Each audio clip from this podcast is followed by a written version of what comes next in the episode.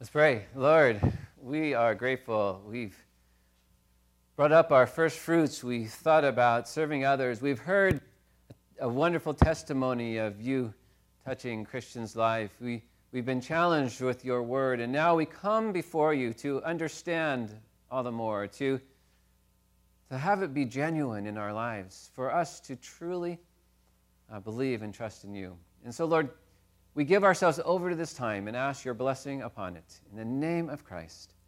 Amen. Over the years, I've had to buy some expensive things in my life. My wife's wedding ring, I've purchased several cars, I've purchased a house and two condos. I'm almost done with paying for two colleges for my children. We have great expenses in our life, don't we? And I feel like in the midst of all of that, I've, I've received what God has given me, and I hope that I've used it wisely. I, I think that I have humbly uh, spent my money in ways that are honoring to God. I mean, we have choices all the time about how we are going to buy things. I mean, let's say you're going to purchase a car, and maybe you want to buy a, a Toyota Prius LE. It's about $24,000 if you wanted to buy this. Not, not a bad purchase, it's a pretty good purchase. Or you could be a little more, extravagant, and for $12.5 million, you could buy a Bugatti La Voiture Noire. That's quite a car, right? $12.5 million, you could have that car. So you could see that even in purchasing a car, you could spend a little bit of money or you could spend a lot of money, right? And in life, we have to be wise how we make our choices, what we give over to these things. Well, this morning, we come to uh, Matthew chapter 8.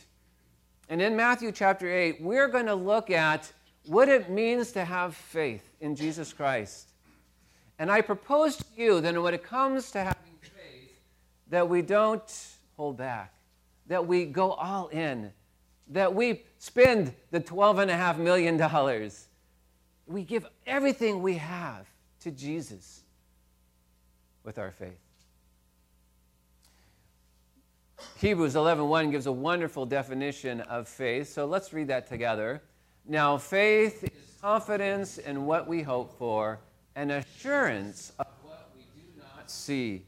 Another way of saying this is that faith is a tangible response to a spiritual reality. You put your faith in something that you do not see. You put your confidence in something that you believe to be true.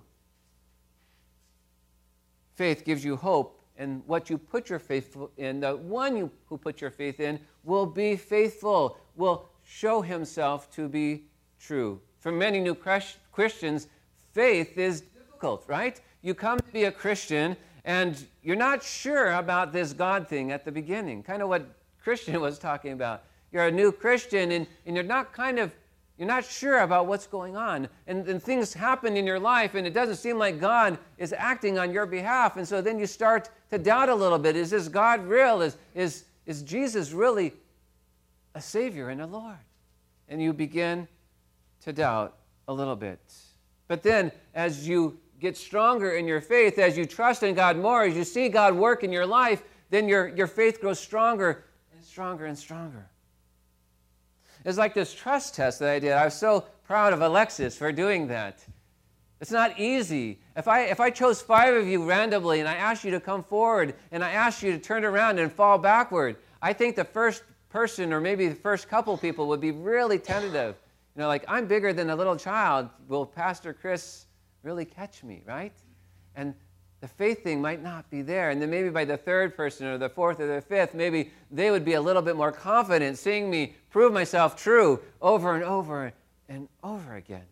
And that's kind of what we do with God, right? We kind of test God in little ways and we say, is God going to prove himself to be true? Do, can I put my faith in God more and more?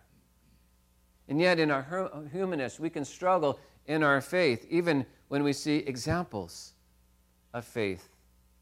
You've probably heard of Charles Blondin and maybe even heard this story before, but I'm going to tell it again because I think it's a powerful story for this whole concept of faith. Now, you probably know that Charles Blondin was a tightrope walker. And he lived in the, uh, when he did this in the mid 1800s, 1859, for the first time, he walked across Niagara Falls and back. But before he did it, he asked everybody, who, who thinks that I can walk across this tightrope to the other side? And, and most everybody raised their hands, and, and he, he walked across, and then he, he walked back, and the crowd cheered. Now, he did this several times in his life, and one time he even did it pushing a wheelbarrow. And everybody was all excited. They were nervous as he walked across, and they were nervous as he walked back, but then they were so excited. And then he said to them, How many of you think that I could put a person in this wheelbarrow and walk them safely across and back? And everybody raised their hand, right? You know the story, right? Then he said, And who will do it?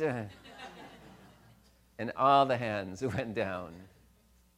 See, they, they thought they had faith in him. They, they thought that he could do what he said he could do. They, they'd seen him do it.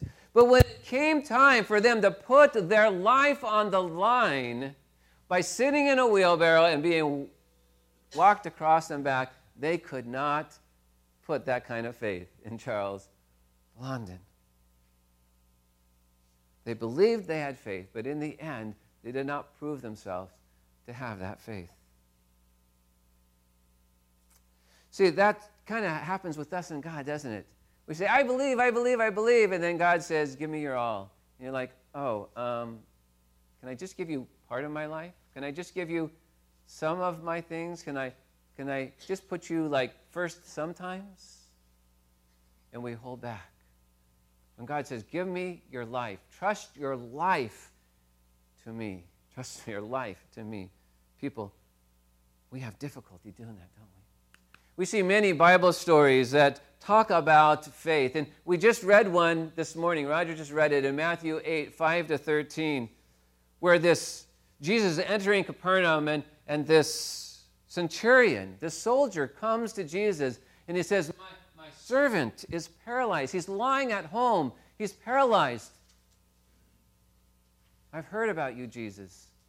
Will you heal my servant? we see the humility and the faith of the centurion coming to Jesus and asking for Jesus' help. And then Jesus says, Well, do you want me to come to your house and do that? And then he shows even more humility, right? Read the yellow. Whenever you see yellow, read that. In Matthew 8 8, the centurion replied, Lord, I do not deserve to have you come under my roof, but just say the word, and my servant will be healed. Just say the word. See the faith that he has in Jesus. And Jesus responds in, in verse 10 when Jesus heard this, he was amazed and said to those following him, Truly I tell you, I have not found anyone in Israel with such great faith. The centurion believed that just by, by Jesus just saying the word, that he had that kind of power to heal his servant. And the servant, we see at the end of that passage, was healed Jesus spoke the word. He showed his faith in Jesus, and Jesus proved him to be true. See, the point of the story is that the centurion believed that, the, that Jesus possessed power to be greater than any power in our world. Up to this time, usually when healings were performed, they were in the presence of the person and they laid hands on the person and they anointed the person with oil and they did all these things. But to, to heal from a great distance, that was unheard of. But this was indeed the case for Jesus. Jesus, God in the flesh, the one who spoke a word and creation came into being. This is the God who has the power to do what we ask him to do, what we trust in him to do, to bring us healing or blessing or victory or protection or production. See, the key is to believing that Jesus can do what he says he will do. Whatever the timing God, whatever is God's timing, and whenever is the right time and the right way, we believe that God will do what God will do. See, now that's not always, remember we learned last week, just ask and seek and knock, that it's not anything you ask for, it's within God's will. But we believe that God will work out His will in our life. And if He doesn't work out His will in the way that we ask Him to, He'll work out His way, His will in a way that will be best for us, and will glorify His name and His kingdom. Where do you need help? Where do you need healing? Where do you need protection? Where do you need Jesus to come alongside you and to bless you? See, we need to believe that Jesus can do this. And when we pray, we need to pray with the kind of faith that the centurion had. I bet if I asked you, we probably all would have to raise our hands that at some point in our Christian faith, we have had doubts. We have had doubts that, that Jesus could heal a person we're praying for. We have had doubts that Jesus could, could use us to bring someone to a saving faith in Jesus Christ. We know that we are called to do this. We know that Jesus says he will do these things, but we have, had, we have doubts. We have doubts. We don't always believe. May this morning we have greater faith. May we believe all the more. We, we trust in Jesus all the more. When we go out this week and we come across someone who's hurting, maybe it's difficult for you to pray out loud, but you feel the Spirit moving in you, and you lay your hand on that person and say, Can I pray for you? Maybe there's someone that needs healing, and you say, I'm going to pray that God would heal this person. You, you put yourself out there, and you trust all the more. We believe that in faith we can overcome whatever we face. But the passage goes on to, to talk about faith even more. Another aspect of faith. Um, a scribe is a person who has great knowledge of the law of God. They, they copy the law of God onto documents and they, and they teach the law of God to, to other people. And one day, the scribe, this scribe comes to Jesus. And he says to Jesus, I want to be your disciple. Now, when you read this verse, it's really interesting because it seems like Jesus is kind of putting the person off, right? Matthew 8 20. Jesus replied, Foxes have dens and birds have nests, but the Son of Man has no place to lay his head. Because he says, Jesus, I want to go wherever you go. I want to, I want to dwell where you dwell. And Jesus is like, The Son of Man, I don't have any one place. Seems to kind of put him off. And then another person comes along and he says, I want to be your disciple, but first I need to go bury my father who just died. And again, Jesus says, seems very insensitive in his response in verse 22, where he says, Follow me and let the dead bury their own dead. Right? Seems really insensitive. But my father, I need to go bury him. See, but if you look at these, these verses closely, if you look at what's going on in this situation, you, you understand that Jesus knows the heart of men and women. And Jesus knows that their response, their statements are not sincere. They don't really want to give their faith to Jesus. They don't really want to give their life, their full self, to Jesus. They're holding something back. And Jesus knows this. And he says, Unless you're willing to give me your all, you're not going to follow me. And when tough times come, remember we talked about last week about building that foundation of stone. It's the faith that we have in Jesus. When tough times come, when struggles, troubles, hardships, death, when that comes into our life, if we don't have sincere faith, then we are going to fold and run. And we will no longer believe. See, we live in a country where the ideology is me first. I do what I want to do, I do what I enjoy, I do what I deem to be important. See, the problem with that is that we are short sighted and we miss the mark because God has so much more for us than we could ever have for ourselves. God can use us in such greater ways than we could ever imagine, but we just want to have this fun over here, or we just want to do this selfish thing over here, and we miss the mark. See, faith leads us to a place where we give ourselves more. A few years ago, back in 1995, Tom Bloch, who was the CEO of H&R Block, gave up his, uh, gave up his job. He quit his job as the CEO of H&R Block. And he went to teach at St. Francis Xavier Middle School in Kansas City, Missouri, where his salary became about $15,000 a year. 3% of what he had been making. He gave up this job as the CEO of H&R Block to teach at a middle school in Kansas City, Missouri. Why would he do that? Because he realized that his job was getting in the way of his relationship with his wife and with his two sons. He said the hardest thing was to tell his dad that he was doing that. His dad was the co-founder of H&R Block. But he says this, these are his words. I didn't want to look back on my life and say, gee, you had an opportunity to play a bigger role in your children's lives, and you didn't take it. He was realizing that he didn't really have a good role as a father and as a husband. Reader's Digest article talks about a woman named Elsa and her husband who one day were having an argument. And the argument was going on and on, and, and the husband realized that he was going to be late for work, and so he just starts to leave, starts to walk out. And his wife says, What are you doing? We haven't fig- finished anything here. We haven't resolved anything here. We need to finish this conversation.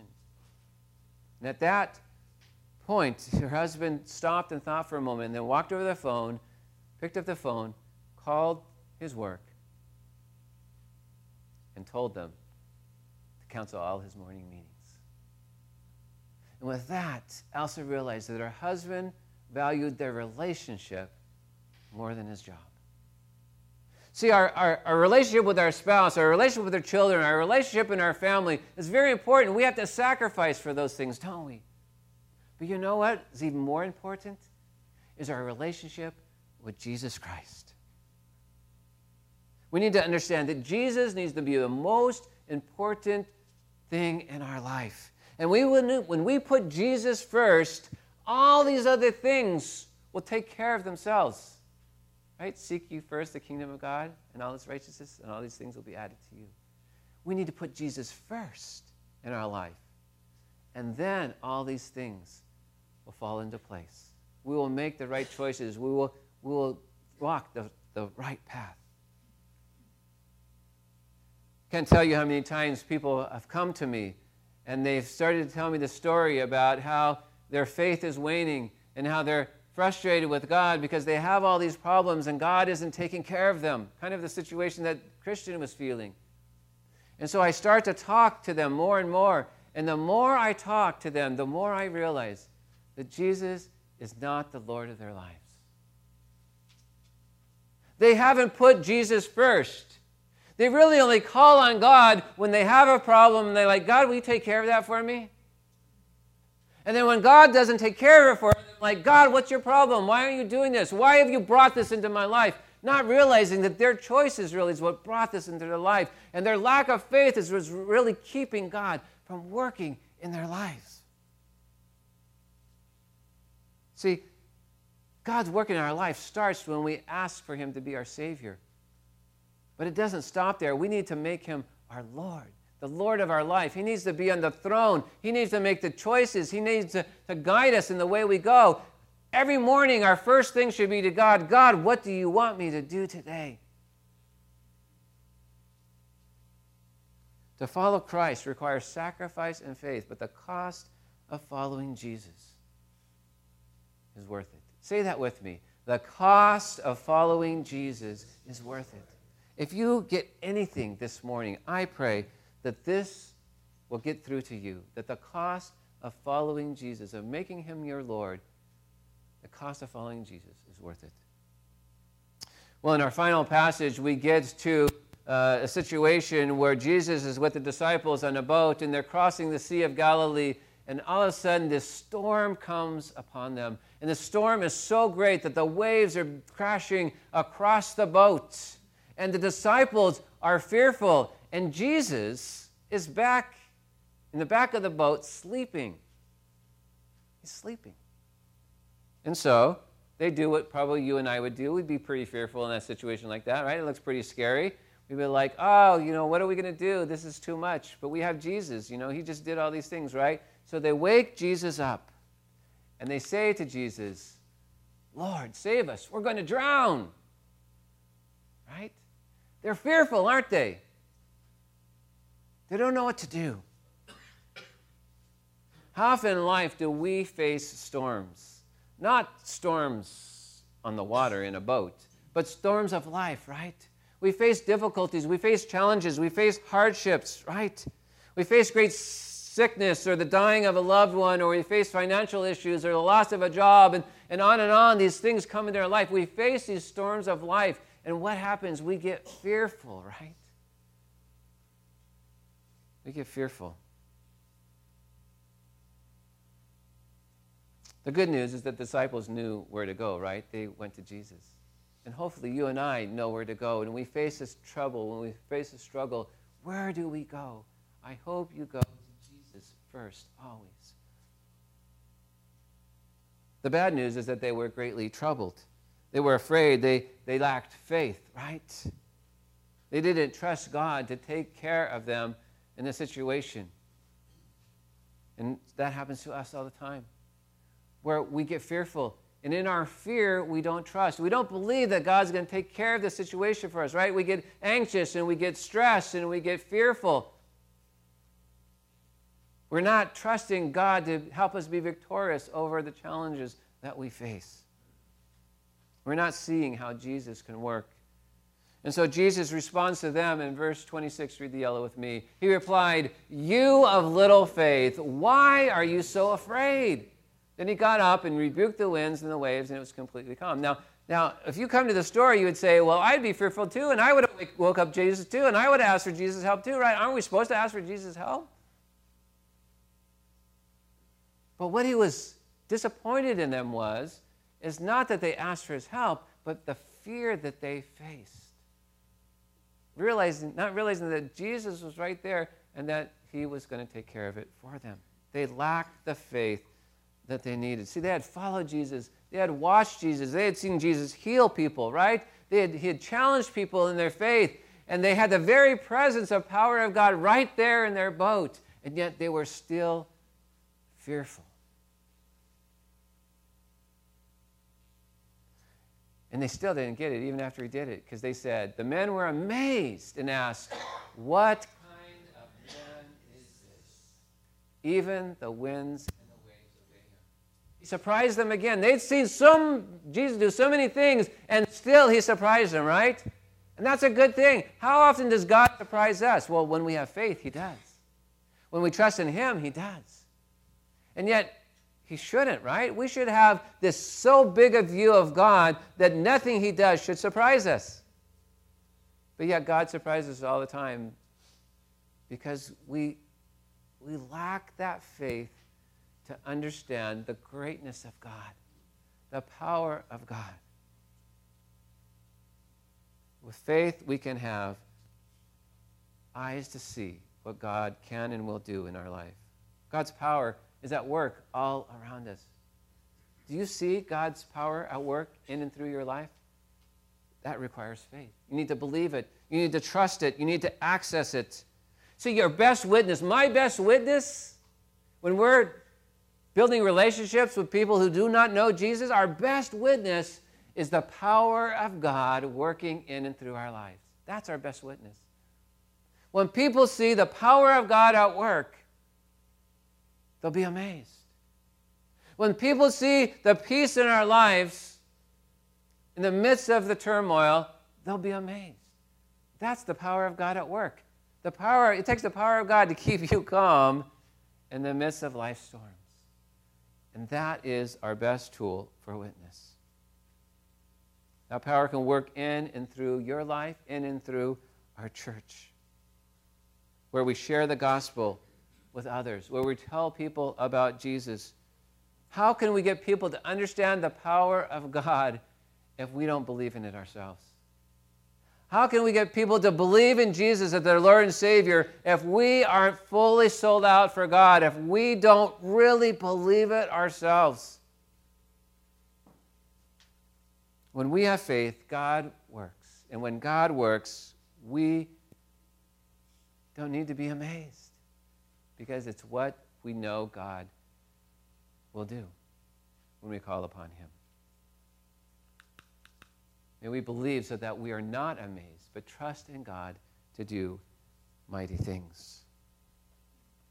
It's a story, a true story of a man named Kenny who took his family to Disney World. And while they're at Disney World, they found their way to Cinderella's castle. And at one point, they were there, and Cinderella herself walks in. And all the children, of course, run over to Cinderella, right? Except this one little boy. And as Kenny looked at the little boy a little closer, he, he saw that his face was disfigured and his body was deformed. Kenny figured that the boy probably was afraid to go to close, so close to someone so beautiful, that maybe she would reject him for his ugliness. At that moment, Kenny wished that he could do something for the little boy to help the little boy in this predicament. But then Cinderella did something that Kenny couldn't have done himself. She broke away from the kids and she walked over to this little boy and she knelt down and she got face to face with this little boy and she kissed him on the cheek.